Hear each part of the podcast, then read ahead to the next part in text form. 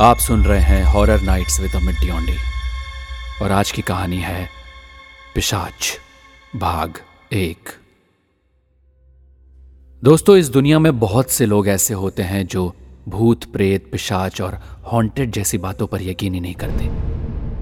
लेकिन अक्सर हमने उन सबको इसका खामियाजा भुगतते हुए भी सुना है। राहुल भी उन्हीं लोगों में से था, जो इन सब बातों पर यकीन नहीं करता था।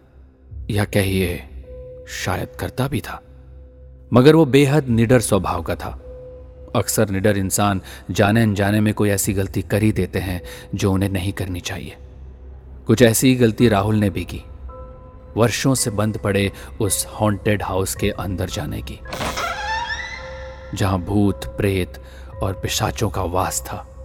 राहुल उस डरावने और शरीर में सिरहन पैदा करने वाले अनुभव को शायद कभी भूल नहीं सकता। वर्षों से बंद पड़ा वो भूतिया मकान राहुल के पापा से लेकर दादाजी तक। सभी ने यूँ ही बंद देखा था। उसके बारे में मशहूर था कि उस मकान में भटकती हुई रूहें हैं। एक नहीं, बल्कि बहुत सारी रूहें। दिन हो या रात, डर के मारे कोई भी उस मकान के करीब तक नहीं जाता। खौफ का आलम यह था कि उसके आसपास भी कोई मकान मौजूद नहीं था। बहुत बड़ा हवेली नुमा वो मकान अब जर्जर हालत में हो चुका था। एक बार कुछ शराबी उस मकान में शराब पीने के लिए चले गए, जिनमें से एक तो पागल ही हो गया और बाकी किसी तरह चिल्लाते हुए अपनी जान बचाकर वहाँ से भाग गए। तब से और भी ज़्यादा दहशत का माहौल बन गया। राहुल गाँव का इकलौता ऐसा व्यक्ति था जिसको उस बंद मकान से बिल्कुल भी डर नहीं लगता था। कई बार उसका मन चाहा कि वो मकान के अंदर जाकर देखे कि हकीकत क्या है। राहुल गाँव की एक लड़की माधवी से बहुत प्यार करता था। वो भी राहुल से प्यार करती थी, मगर दोनों छुपकर ही आपस में मिल पाते थे। एक बार माधवी की माँ ने उनको साथ में बैठे हुए पकड़ लिया। तब से घर वालों ने माधवी पर कड़ी नज़र रखनी शुरू कर दी। वो उसको अकेले बाहर तक नहीं जाने देते थे। और ऐसा नहीं था कि राहुल को डांटना पड़ी हो। उसके माता पिता ने उसे साफ़ साफ़ बोल दिया था कि वो आगे से माधवी से कभी नहीं मिलेगा। माधवी के घर वाले अब उसकी शादी करके उसे हमेशा के लिए राहुल से दूर कर देना चाहते थे। मगर जहाँ प्यार बसा हो, वो दिल कब जमाने की जंजीरों में बंद पाया है। एक दिन राहुल ने माधवी को फ़ोन करके रात के अंधेरे में घर से बाहर बुला लिया। उसने एक ऐसी जगह ढूंढ ली थी जहाँ उन पर किसी की नज़र नहीं पड़ सकती थी। उसने दोनों के मिलने के लिए वो जगह चुनी थी जिसे सुनकर माधवी काँप गई। क्योंकि राहुल उसे लेकर भूतिया मकान में जाना चाहता था। क्योंकि उसकी नज़र में उन दोनों के मिलने के लिए इससे बेहतर जगह कोई हो ही नहीं सकती थी, क्योंकि वहाँ उनको कोई ढूँढने भी नहीं आएगा। माधवी वहाँ नहीं जाना चाहती थी, मगर राहुल के कहने पर वो राज़ी हो गई।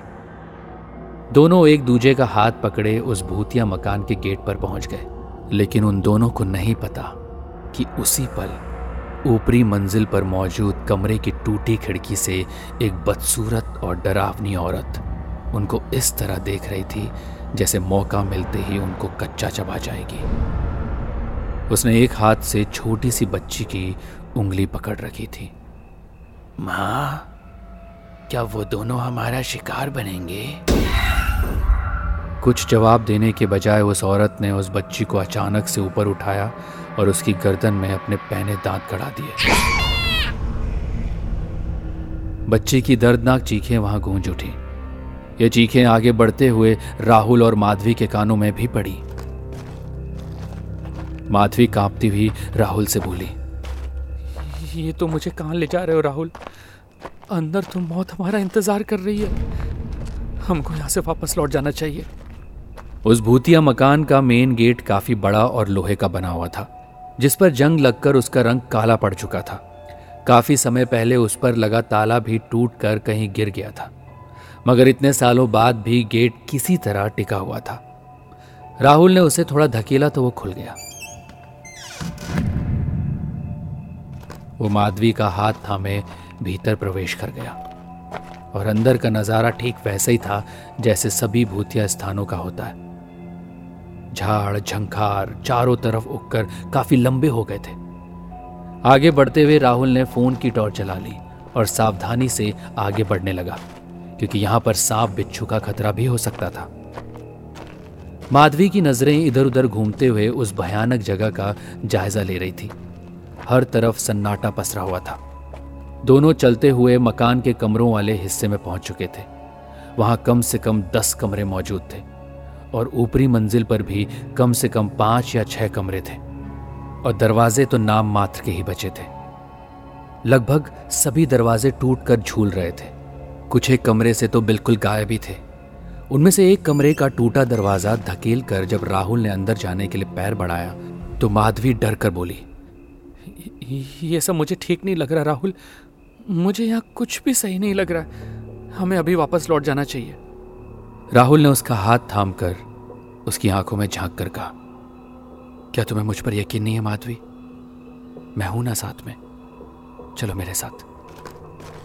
राहुल माधवी का हाथ थामे भीतर प्रवेश कर गया।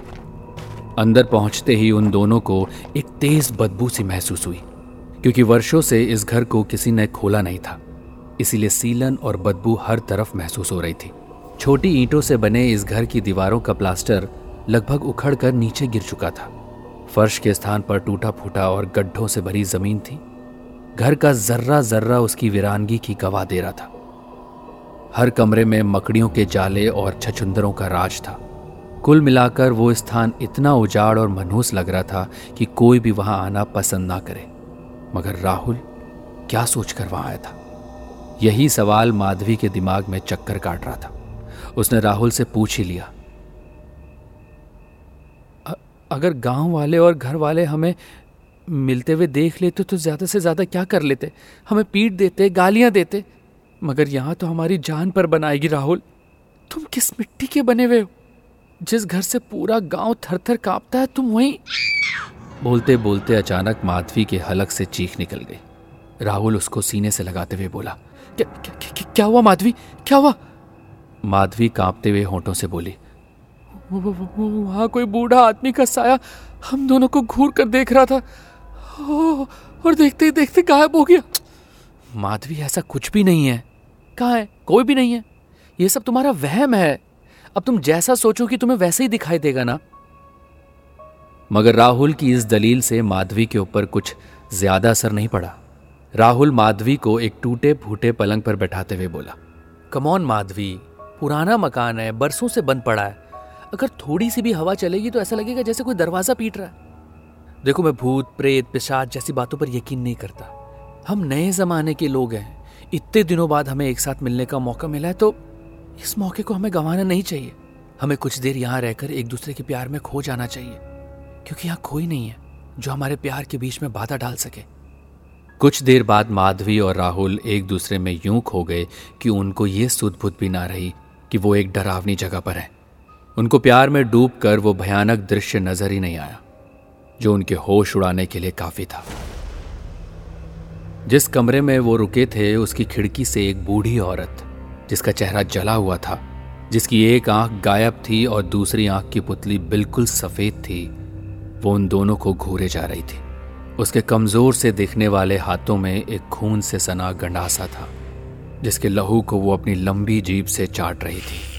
तभी एक अंग्रेज़ की वेशभूषा में दिखने वाले व्यक्ति ने पीछे से आकर उस भयानक बूढ़ी औरत का गला पकड़ लिया। वो बूढ़ी बहुत तेज आवाज़ में चीखी।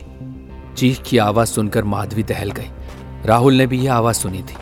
वो दोनों आवाज़ की दिशा में भागे और वहाँ का नज़ारा देखकर माधवी फिर से चीख पड़ी और राहुल से लिपट कर थर थर कांपने लगी, क्योंकि दृश्य ही कुछ ऐसा था। डायन जैसी दिखने वाली बूढ़ी औरत का एक अंग्रेज़ जैसा आदमी गला दबोचे हुए था। उस व्यक्ति की आँखों में गुस्सा झलक रहा था। उस बुढ़िया के हाथ से गंडासा छूटकर नीचे गिर पड़ा और ठीक उसी पल उस व्यक्ति ने गंडासा उठाकर उस भयानक डायन सी दिखने वाली बुढ़िया की गर्दन उड़ा दी।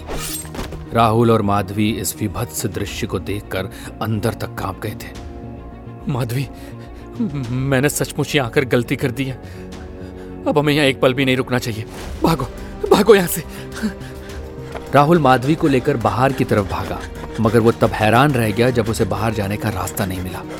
जिस रास्ते से वे अंदर दाखिल हुए थे, वैसे रास्तों का जाल सा बिछा था वहाँ। अब वो किस तरफ़ से आए थे, कहाँ जाना था, उन्हें कुछ नहीं पता था। आगे क्या करना है, उनके मन में यही सवाल उठ खड़ा हुआ। राहुल हैरान था कि कहीं ये कोई सपना तो नहीं? उसने अपने हाथ पर पिंच किया तो उसे दर्द का एहसास हो गया।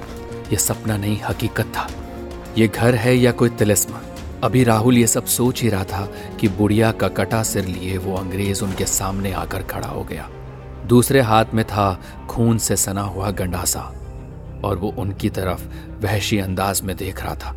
माधवी बेहोश होकर गिरने ही वाली थी कि तभी राहुल ने उसे अपनी मज़बूत बाजुओं में थाम लिया।